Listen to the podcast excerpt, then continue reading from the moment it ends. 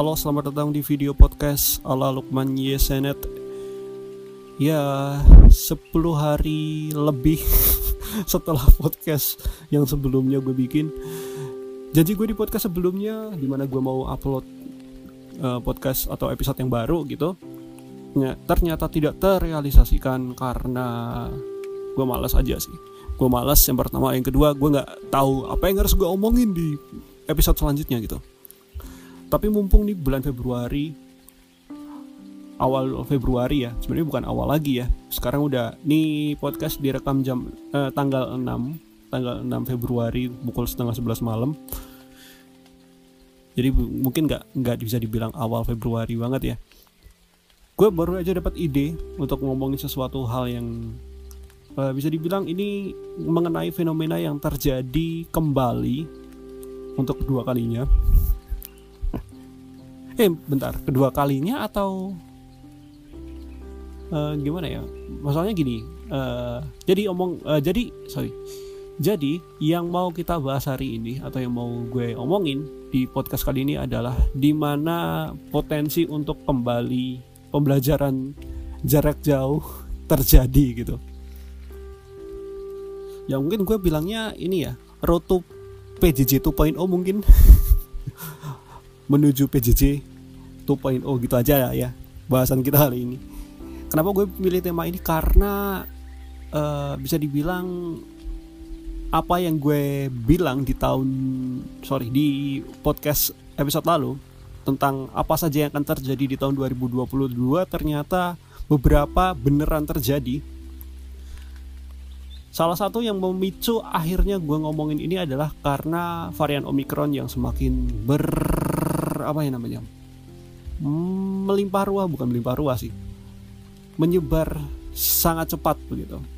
Lo bisa lihat aja di beberapa portal berita gitu kasus omikron sekarang udah ada berapa tuh kan. Dan itu bikin gimana ya? Gue sampai bilang bahwa wah kayaknya nih PJJ lagi gitu. Apalagi se sebenarnya ya di tahun 2022 gue udah nargetin untuk gue pengennya sih kul uh, kuliah di semester yang selanjutnya. Itu gue pengennya tatap muka. Karena kan kampus gue bisa blended learning kan. Ada yang bisa tatap muka ada yang bisa online. Tapi gue akan memilih yang tatap muka. Kenapa? Karena jujur aja ya. Ada beberapa alasan kenapa gue milih tatap muka yaitu adalah karena kalau PJJ karena kan gue di rumah nih. Ya you know lah kalau di rumah kan gue untuk mencoba menjadi seorang yang lebih produktif ya lebih uh, giat untuk melakukan kegiatan tertentu gitu untuk mengisi waktu kosong tuh agak sulit gitu. Waktu kosong aja udah sulit banget tuh ngelakuin apa pun gitu. Apalagi kalau misalkan memang udah ada kesibukan entah mau kuliah, lah, entah kerja gitu kan. Susah banget. Nah, uh, akhirnya ya ini gue dari bahkan bahkan mungkin gue bilang dari tahun 2021 akhir ya di November ataupun Desember itu gue emang udah ngerencanain akan tatap muka lagi gue pengen pengen tatap muka gue pengen balik lagi ke kosan. Karena jujur aja kalau gue di kosan belajar gue lebih fokus. Nih ini alasan terbodoh sih tapi jujur aja kalau gue ya. Gue tuh kalau misalkan jauh dari rumah gue tuh kalau belajar alhamdulillahnya lebih lebih giat gitu lebih giat lebih lebih niat banget gitu. Kalau misalkan di rumah kan ya namanya udah di rumah pengennya kan layah-layah mulu ya kan? Pengennya layah-layah mulu apalagi di rumah gua juga punya ponakan dua ya kan? Bayi bayi bayi semua kan? Yang satu umur tiga tahun yang satunya lagi hampir mau satu tahun. Bayangin aja. Eh bahkan sekarang kayaknya oh belum belum. Jadi masih tiga masih tiga tua gam hmm, tiga tiga tahun. Yang gede tiga tahun yang paling kecil satu mau satu tahun ya kalau misalkan gue sama ponakan gue kan ya pasti kan menyita waktu yang cukup lama ya apalagi buat main sama mereka gitu kan. Apalagi gue lihat ponakan gue ya ampun gue gak sampai gue kayak gue gue ada kesibukan lain gitu. Tapi ketika ada ponakan dua ponakan gue yang lucu-lucu gitu ya kan gue jadi agak ke distract gitu kan. Makanya kenapa gue milih di tahun 2022 tuh gue pengen balik lagi ke Solo gue pengen balik lagi ke kos karena kembali lagi kegiatan gue di kuliah pun juga gue perlu niatin lagi gitu. Karena kalau dibilangnya gue mau uh, target gue lulus tepat waktu kayaknya memang udah sangat-sangat impossible. Tidak mungkin 100% tidak mungkin. Gue juga nggak gue nggak mau ngecewain kedua orang tua gue teman-teman apa namanya uh, orang-orang yang memang udah ngebantu gue sampai sekarang kan buat ngurusin pendidikan gue. Jadi gue pengen niatin lagi karena jujur aja selama tiga semester terakhir ya tiga empat semester terakhir berarti dua tahun ya hampir mau dua tahun eh enggak juga sih enggak dua tahun sih satu setengah tahun nih. Nilai gue merosot terus. Ya akibat tidak produktif sama sekali di rumah. Jadi ya gue mesti kembali ke Solo untuk bisa kembali fokus lagi. Oke kembali ke poin di mana gue bilang PJJ 2.0 gue bilang begitu karena ini uh, latar belakang gue sampai berani bilang seperti ini karena kembali lagi merebaknya Omikron dan yang kedua kasus uh, positif COVID yang terjadi di pembelajaran tatap muka apalagi juga uh, Mendikbudristek pun juga di tahun 2022 awal in, awal itu kan bikin keputusan atau bikin peraturan uh, bahwa ada beberapa sekolah yang memperbolehkan untuk PTM atau pembelajaran tatap muka 100% ya kan. Sebenarnya uh, pelaksanaannya sangat-sangat bagus, tapi kembali lagi kalau lo lihat di berita-berita PTM 100 akibat adanya PTM 100% kan lu bisa lihat sendiri ya kan kasus akhirnya sekolah harus ditutup karena siswa-siswinya positif covid kan juga ter, juga muncul kan gitu. Jadi agak agak bingung gitu. Pas awal-awal gue dapet berita itu kan gue langsung bingung gitu. Gue ngerasa bahwa gue, gue lihat sejak kapan menteri ngasih peraturan PTM 100% gitu kan. Gue mikir gue masih pikiran positif gak mungkin sih kalau menteri yang bikin gitu gue gue mikirnya juga paling mungkin orang dinasnya yang bikin. Tapi gue nggak tapi juga nggak mungkin kalau misalkan dinasnya langsung bikin gitu. Karena gue yakin juga semua kebijakan dinas itu kan pasti berawal dari sang dari atasannya kan. Menteri menteri pendidikan kebudayaan riset dan teknologi juga kan. Jadi gue mikir kayaknya masa gue gue sampai masih belum yakin gitu. Masa sih menteri pendidikan bikin peraturan PTM 100% dan ternyata gue dapat ininya sih gue dapat informasi bahwa ya udah tiga SKB tiga menteri itu yang memper yang memperlakukan aturan PTM 100% itu gue langsung ah gue takutnya antara ada hal-hal yang terjadi yang terjadi yang nggak peng gak pengen yang nggak pengen gitu nggak pengen itu terjadi ternyata terjadi juga. Lalu lihat sendiri kan siswa siswinya beberapa uh, positif covid dan akhirnya sekolah ditutup. Sekolah ditutup terus uh, pembelajaran jarak jauh. Walaupun ya mungkin cuma 10 sampai 14 hari ya mungkin ya. Cuman kan kembali lagi ya mungkin menurut menurut lu dua minggu alah singkat banget. Buat gue dua minggu tuh berharga banget untuk bisa bisa belajar tatap muka loh. Buat gue ya kalau misalkan lo di rumah aja dua minggu tuh singkat emang karena lu bisa leyeh-leyeh lah di rumah gitu nggak akan ngerasa kayak bela belajar tuh apa namanya libur dua tapi jujur aja ya kalau misalkan uh, pembelajaran jarak jauh gitu lu di rumah gitu ngikutin secara online gue yakin juga akan berasa cepat gitu bahkan berasa cepat kecuali kalau memang lu memang udah lebih enjoy untuk tatap muka gitu. Apalagi tatap muka kan memang udah dari bulan Jun, eh, Juli Juli. Bulan Juli pas ppkm tuh kan pas awal-awal kebijakan ppkm darurat itu gue yakin juga selama sekarang dari Juli sampai Januari itu berarti Agustus, September, Oktober, November, Desember, Januari.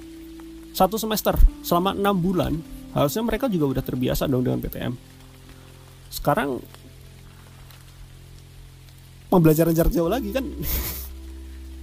Yang tadinya udah kebiasa langsung ah, ah online lagi gitu kan.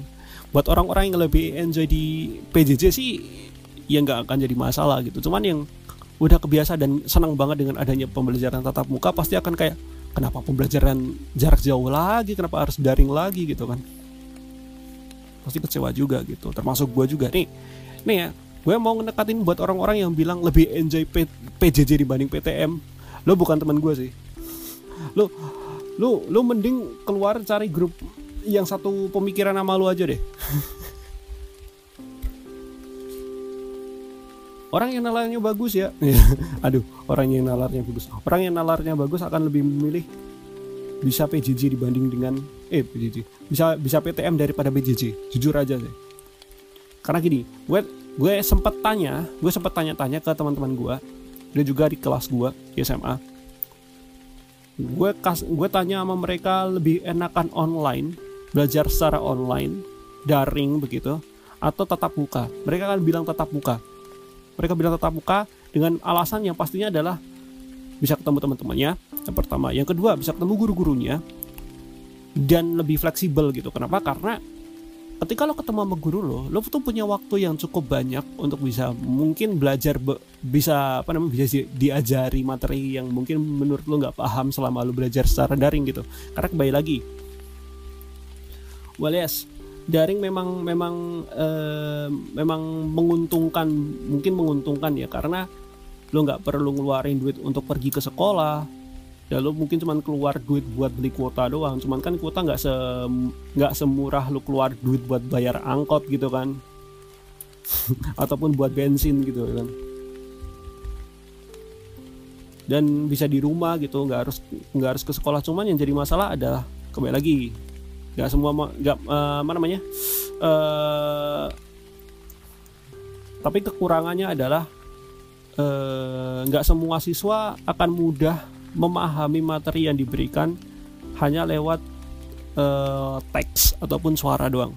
Kembali lagi, walaupun sebenarnya walaupun sebenarnya gini ya, kalau misalkan secara daring masih bisa dengan video call, lo masih bisa ngeliatin waj uh, ngeliatin wajah lu, ngeliatin komuk lu. Cuman kan nuansa atau vibes-nya dibanding dengan bertemu langsung kan beda banget nih kan.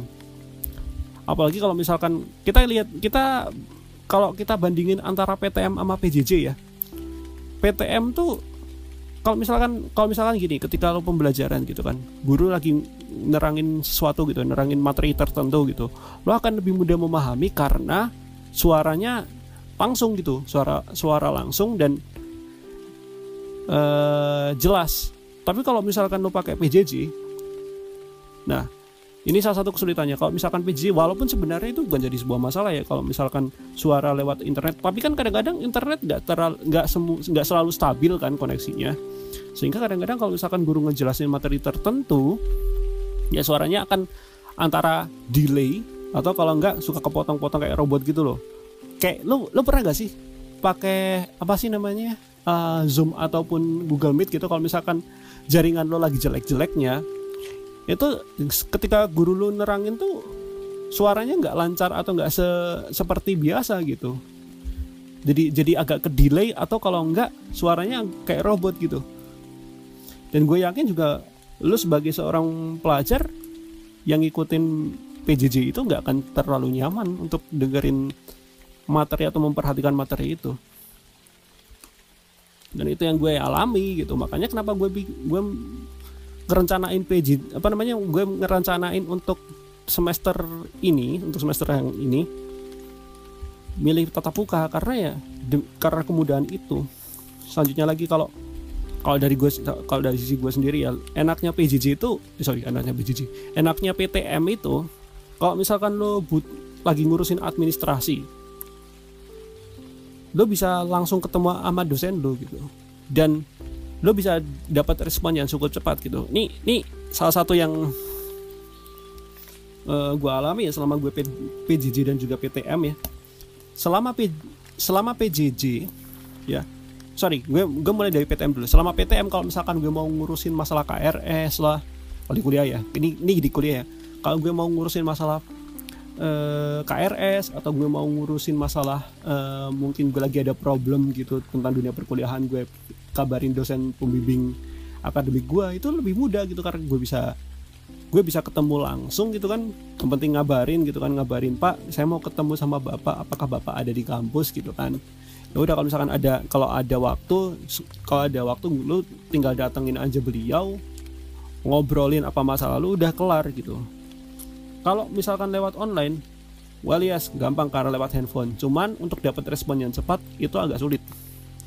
Karena belum tentu dosen-dosen kalau misalkan dikasih WhatsApp apa namanya di di WhatsApp ataupun di messaging gitu akan akan ngerespon langsung dalam waktu dalam waktu yang cepat gitu. Karena pasti antara ini ini gue nggak mengeneralisir semua dosen ya. Ada karena mungkin ada beberapa dosen yang uh, kalau di WA nggak pernah balas banyak tuh kayak gitu. Ada yang kalau di, di WA nggak pernah balas Padahal kata-kata yang kita kasih apa namanya kata-kata yang kita uh, kirim kalimat yang kita pakai untuk kirim kirim WA ke dosen itu itu katanya kata-katanya terstruktur banget dan sopan banget. Tapi nggak dibales. Itu kan ngeselin ya. Tapi ada juga dosen yang bener-bener kayak enjoy aja lu mau ketik pesan apa pun gitu kan yang penting lu yang penting lu tahu apa namanya lu tahu tuh lu to the point aja tujuan lu ngapa langsung dibalas. Itu itu ada juga itu yang enjoyable. Nah itu kan jadi jadi agak agak agak sulit gitu. Terutama nih kemarin nih gue mau ngurusin KRS untuk semester yang lalu. Gue tuh agak kesulitan mengenai uh, apa sih namanya administrasi gitu administrasi. Gimana gimana gue bilangnya? Kalau misalkan gini kalau misalkan lo KRS-an gitu kan lo kan udah nginput nih nah lu minta validasi itu ke dosen PA lu. Ngurusin validasi emang agak sulit gitu. Karena karena kalau biasanya kalau lu mau ngurusin validasi KRS itu kan mesti lu datang ke dosen PA lu terus entar lu suruh apa sih namanya eh ngasih KHS sama transkrip gitu kan. Kalau udah lu bisa tanda tangan lu ditanda eh, KRS bisa ditanda tanganin tinggal cap stempel kasih ke dosen PA lu sama dosen oh sorry sama kaprodi gitu kan. Gampangnya begitu. Kalau sekarang agak sulit gitu.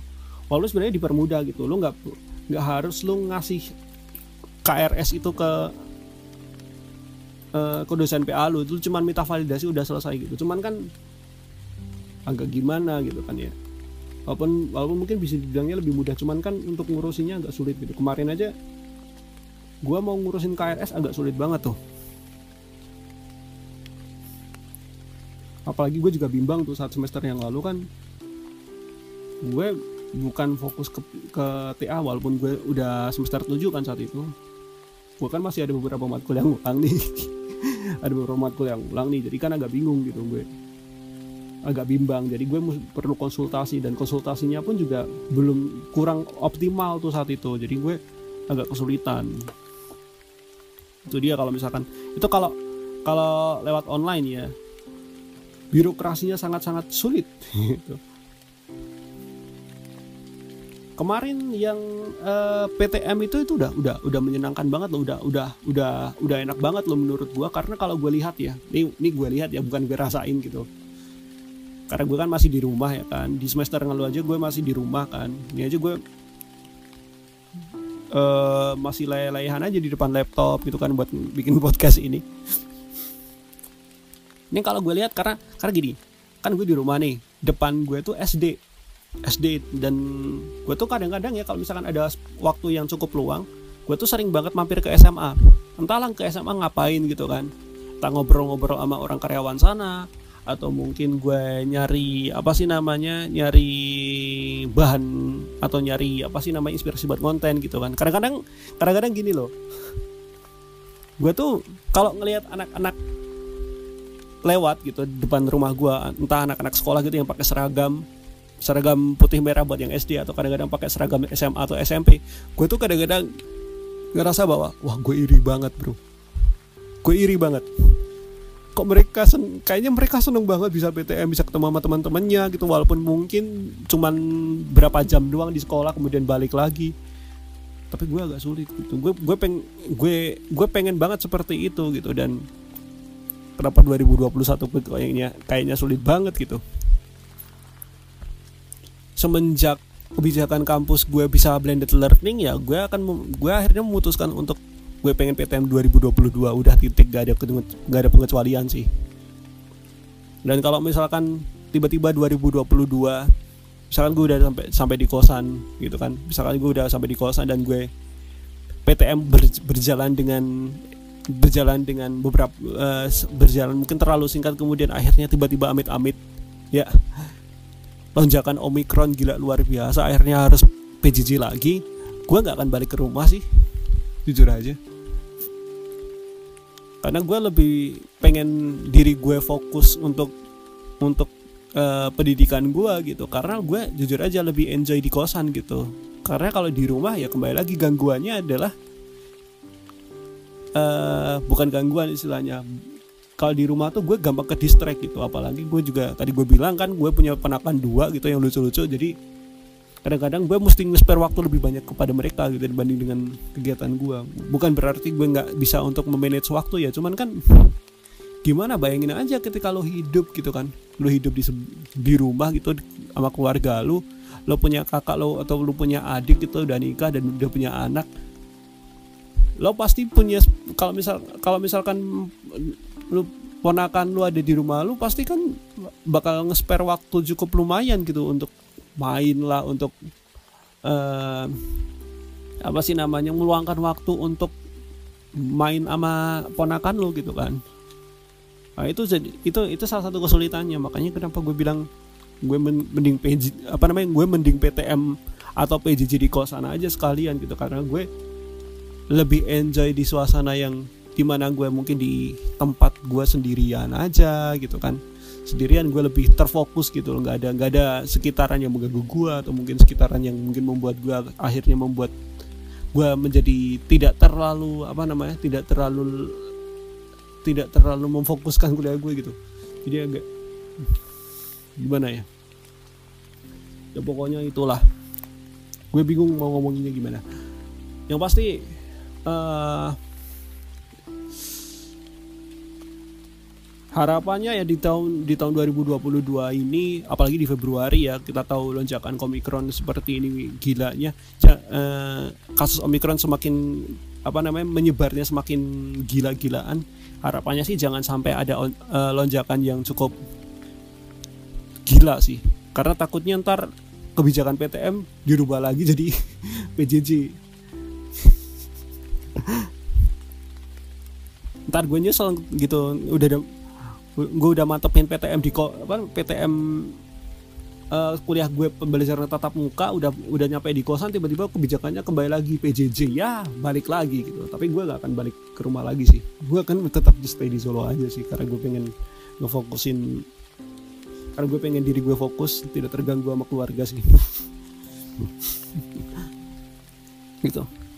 Untuk yang SMP SMA ataupun SD gitu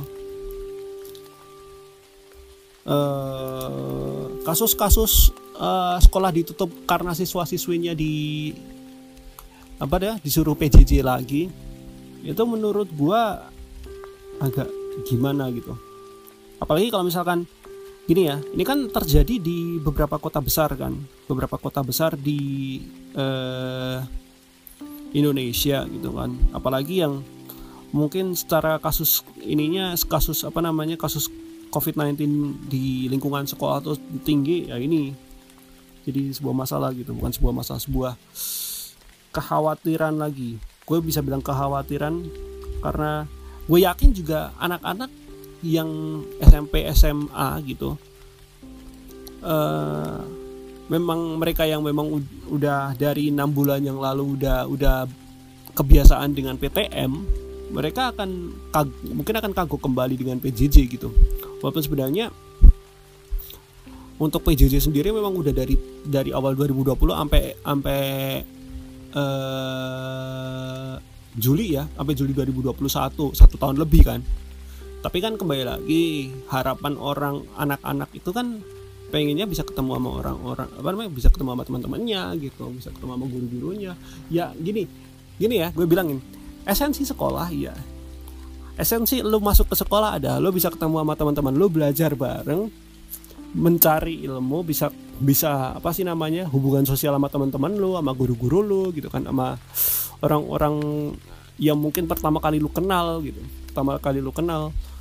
Itu itu kan esensinya kan seperti itu. Jadi nggak melulu hanya mencari ilmu kalau mencari ilmu mah nggak perlu sekolah juga bisa lo belajar aja lu lu lu buka YouTube ya kan? Lu buka YouTube lo mau nyari apa? Cara bikin animasi. Gimana caranya ngerjain matematika? Gampang di YouTube. Di media-media yang seperti itu gampang. Kalau kalau misalkan lu cuman mikirnya cuman pengennya belajar. Nggak harus sekolah. Media lain juga bisa. Tapi kan esensi sekolah itu kan lo bisa ketemu sama orang-orang baru orang dengan latar belakang yang berbeda dibanding lo orang yang mungkin secara keilmuan lebih lebih baik daripada lu mungkin gitu kan. Ketemu sama orang-orang yang secara uh, strata sosial berbeda gitu kan intinya. Secara strata sosial berbeda gitu. Lu pengen kan ketemu dengan orang-orang seperti itu lu bisa bersosialisasi berkomunikasi gitu kan bekerja sama dan yang lain-lainnya. Itu kan esensi sekolah gitu. Ya maksud gue untuk apa kalau sekolah kalau misalkan lu gak ketemu sama teman-teman lu gitu? Secara nyata ya secara nyata. Secara nyata lu ketemu sama teman-teman lu kalau kembali lagi kalau ngomongin masalah PJJ di sekolah itu kayak esensinya ya lu lu cuman kayak online online learning kayak misalkan nih ya PJJ itu lu PJJ atau pembelajaran jarak jauh itu sama kayak lu ngelihat tutorial di YouTube gitu. Tau gak sih? Ya tinggal ini kalau PJJ ya lu tinggal buka laptop atau handphone buka Zoom ataupun Google uh, apa sih namanya? Google Meet ya kan? Buka link ketemu apa buka link terus kemudian masuk ke grup meeting sekolah gitu kan grup meeting kelas gitu. Udah belajar tentang apa pun gitu tentang materi tertentu gitu. Kalau udah selesai quit tutup selesai. Kalau lu nonton tutorial di YouTube ya tinggal lu buka YouTube cari aja tutorial apa? Tutorial bikin 3D lu buka ada video yang menarik lu tonton videonya habis udah praktekin selesai. Kan seperti itu kalau sekolah kan lo mesti lo mesti uh, apa namanya lo mesti mandi dulu kemudian sarapan lah pakai seragam berangkat gitu kan. Berangkat ketemu sama teman-teman ngobrol-ngobrol sedikit gitu sebelum akhirnya sebelum pembelajaran dimulai. Pas udah bel masuk guru lo guru lo masuk akhirnya ya udah belajar dimulai. Setelah selesai pembelajaran waktunya istirahat lo bisa istirahat ke kantin lah atau lu mungkin main sama temen lu mungkin atau mungkin ngisi waktu luang atau mungkin ke perpus gitu kan nyari literatur-literatur yang secara nyata gitu secara secara fisik ada gitu. Misalkan lu nyari buku gitu kan lu baca buku di perpus kalau misalkan istirahat selesai balik lagi ke kelas guru masuk belajar lagi. Kan seperti itu. Esensinya kan ketemu sama orang ketemu sama orang lagi ngelakuin kegiatan yang mungkin nggak ada di lingkungan lingkungan private lo gitu. Lo bisa dapat dapat banyak hal gitu. Mungkin lo yang malas baca buku di rumah gue yakin lo juga seneng baca buku di perpus sih. Nih nih gini ya. Kalau menurut kalau ini dari pengalaman gue bukan bukan berarti semua orang pasti melakukan hal itu ya. Tapi kalau dari gue sendiri jujur ya gue di rumah malas banget baca buku. Di rumah gue tuh malas baca buku. Mau buku secara fisik ataupun buku secara ebook ataupun bentuk PDF gitu. Tapi kalau gue di sekolah ataupun di kampus itu tuh gue kalau di perpus ya gue kalau di perpus sering banget nyari buku-buku yang menarik buat gue dan gue sering baca di situ. Jadi 100% ber, jadi berbeda banget ya. Gue orangnya yang sebenarnya nggak seneng baca. Di rumah tuh gue malas buat baca. Tapi kalau misalkan gue di, per, di perpus ada buku menarik gue baca tuh di sana. Jadi kan berbeda 180 derajat kan? Begitu. Jadi kembali lagi gue bilang esensinya sekolah tuh ketemu teman yang ngobrol-ngobrol ya kan? Meluangkan waktu bareng temen lu meluangkan waktu bersama guru-guru lu untuk ngobrol untuk belajar gitu kan untuk uh, apa sih namanya untuk mengetahui hal-hal tertentu gitu yang harusnya lu bisa apa namanya yang nggak bisa lu dapatkan di, di ruang private lu gitu. Begitu uh, terus apa lagi ya? Ini ini ini mungkin uh, bukan uh, gimana ya gue bilangnya ya? Ini kan kalau misalkan misalkan ya misalkan PJJ kembali kembali bergulir ya kan? Kembali di evalu apa namanya kembali kembali dilakukan ya PJJ PJJ 2.0 kalau gue bilang itu kan pasti akan ada lagi istilahnya apa sih namanya bantuan kuota internet. Uh, kalau gue pikir sih harusnya beberapa dari siswa-siswi juga masih ada yang dapat bantuan gitu. Kalau gue sih kalau gue nggak terakhir gue dapat tuh bulan apa ya? Bulan September kemarin tuh terakhir. Terus kemudian selanjutnya nggak dapat lagi. Itu pun gue dapat dan nggak nggak kepake juga ka, karena di rumah gue juga punya wifi kan? Punya wifi dan lebih lancar pakai wifi dibanding dengan seluler. Di sini pakai seluler jelek banget gitu. Padahal kuotanya luar lumayan 15 giga. 15 giga totali buat ini buat Google Meet sama Zoom. Cuman gak kepake aja karena di rumah ada wifi jadi kan gimana tuh? Harapannya sih kalau misalkan misalkan aja di bulan di bulan Februari ini PJJ kembali bergulir harusnya sih bantuan masih akan tetap lanjut sih untuk untuk beberapa bulan ke depan gitu. Jadi gitu. Atau mungkin nih atau kalau misalkan teman-teman pada udah udah nggak dapat bantuan kota lagi atau mungkin gini gue mikirnya karena udah PTM 100% nih akhirnya kuotanya udah berhenti kuota bantuan kuota udah berhenti. Nah itu gue mikirnya sampai situ. Apakah iya gue jadi overthinking kan. Gue gue sampai sampai mikir sampai ke yang enggak enggak gitu. Mohon maaf banget nih. Tapi ya gue pengennya semoga semoga untuk ke depannya sih nggak jangan jangan sampai PJJ jangan, jangan sampai PTM lagi. Eh sorry PTM PJJ lagi. Jangan sampai PJJ lagi. Kita pengennya tetap PTM gitu. Yang pastinya gue pengennya sih kalian tetap patuhi protokol kesehatan lebih lagi ya lebih ekstra lagi. Kalau lo bisa dapat giliran booster mending lu booster dah. Bener. Gue pengennya gue pengen kembali seperti semula gitu. Belajar lebih nyaman gitu di di ruang kelas gitu kan. Ketemu sama teman-teman gue ketemu sama dosen-dosen gue gitu kan. Gue kalau misalkan ada keluhan gue bisa datang langsung ke dosen gue buat buat apa namanya ngobrol-ngobrol ngomongin tentang masalah gue di kampus tuh apa sih birokrasinya gimana sih gue pada masalah apa gue minta pen, gue pengen tahu solusi yang tepat untuk mengatasi masalah gue tuh gimana gitu. Karena kembali karena kembali gini walaupun sebenarnya itu uh, pembelajaran jarak jauh atau mungkin lewat daring itu ada sebuah kemudahan yang luar biasa tapi menurut gue walaupun kemudahannya sangat luar biasa esensinya sudah sangat-sangat berbeda menurut gue gue lebih menekankan esensi sih daripada kemudahan. Bukan kemudahan maksudnya lebih baik esensi dan kemudahan dibanding cuma kemudahan doang tapi nggak ada esensinya sama sekali. Dan oh ya gue dapat kabar juga bahwa katanya pak pak Jokowi sempat bilang bahwa mesti ada evaluasi gitu kan terkait dengan pembelajaran tatap muka gitu kan apalagi kan omikron semakin merambah luar biasa. Kalau nggak salah gue kemarin de, kemarin Jumat kalau nggak salah ya. Kemendikbud kan bikin bikin aturan baru tuh. Tapi gue lupa belum nonton. Ntar mungkin gue tonton ya. Ntar kalau misalkan misalkan uh, gue paham apa, apa namanya gue gue dapat info baru terkait uh, kebijakan PTM itu ntar gue ntar gue kasih tambahannya lah di podcast ini gitu ya. Oke tadi gue sempat nonton nontonin konten dari video dari Kemendikbud RI terkait terkait adanya apa namanya diskresi ya. Diskre, di tadi apa tuh namanya? Aduh gue lupa judulnya. Gue coba buka lagi deh. Judulnya diskresi pelaksanaan pembelajaran tatap muka gitu ya. Pelaksanaan pembelajaran di masa pandemi. Pelaksanaan SKB 4 Menteri tentang pelaksanaan pembelajaran di, mas, di masa pandemi di mana intinya adalah uh, diskresi ini diberikan untuk uh, untuk beberapa daerah gitu. Terutama di sini yang ditekankan adalah untuk beberapa daerah yang level 2 tadi dari yang tadinya kebijakan 100% diubah gitu. Kebijakan PTM 100% jadi PTM 50% dikurangi lah kuotanya begitu ya kan. Dan kembali lagi uh, orang tua juga punya peran untuk mengizinkan anaknya mau PTM atau tidak. Nah, kemudian uh, hal tersebut juga berlaku untuk semua level apa namanya uh, eh, ppkm yang yang ada di masing-masing daerah gitu kan.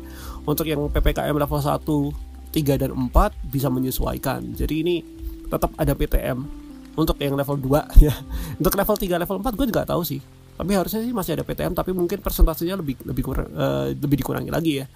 Ya intinya mah menyesuaikan dengan keputusan SKB 4 menteri itu. Jadi intinya gitu. Jadi tetap ada tetap ada PTM tergantung orang tua lu ya. Kalau misalkan lu pengennya PTM kalau di daerah lu misalkan masih level 2 gitu kan. Kalau lu minta PTM silakan lu tanya sama orang tua lu lu boleh atau enggak gitu. Sekolah misalkan sekolah ada kebijakan bisalah PTM 50% dan lu minta izin dulu sama orang tua lu apakah orang tua lu mengizinkan lu untuk PTM ikut PTM atau tidak? Begitu. Jadi jadi jadi masih tetap akan ada PTM gitu. Nggak akan nggak akan dihilangkan. Jadi gue masih bersyukur lah. Harusnya sih kampus gue tetap ada PTM ya blended blended kan di sini. Di di Solo kan harusnya blended ya 50% 50% seingat gue Solo tuh level 2 kalau nggak salah ya gue coba gue coba lihat dulu ya. Uh, karena gue malas buka website kampus. Lukman parah sih. Gue coba cari aja di sini ya. Kota Solo uh, level ppkm saat ini kita lihat dulu yang terbaru mungkin. Berita gue. Gue pengen nyari dulu. Level 2 bener oke. okay. Berarti masih ada PTM 50% jadi putusan atau keputusan gue untuk memilih PTM sangat tepat sih. Jadi jadi itu aja untuk uh, podcast kali ini. Harapan gue kembali lagi jangan sampai ada lonjakan kasus COVID, apalagi Omikron, jangan sampai itu terjadi. Agar kita tuh PTM tetap tetap berjalan seperti biasa, normal, berjalan secara dengan lancar, tidak ada kendala. Karena kembali lagi ini demi kebaikan kita semua, demi kebaikan anak-anak muda Indonesia, demi generasi muda Indonesia yang semakin lebih baik gitu. kembali lagi harapannya Indonesia tetap tetap inilah apa namanya tetap secara angka angka kasus covid tetap terkendali jangan sampai jangan sampai kita ambil protokol kesehatan lah istilahnya gitu ya kita pengennya tidak tidak ini kan nggak malah tambah parah gitu karena akibat covid ini yang penting intinya kita pengennya yang baik-baik aja lah untuk Indonesia gitu jadi itu aja thank you banget Makasih untuk kalian yang udah dengerin podcast ini dari awal sampai akhir. Kita ketemu lagi di next podcast selanjutnya di lain kesempatan. Bye.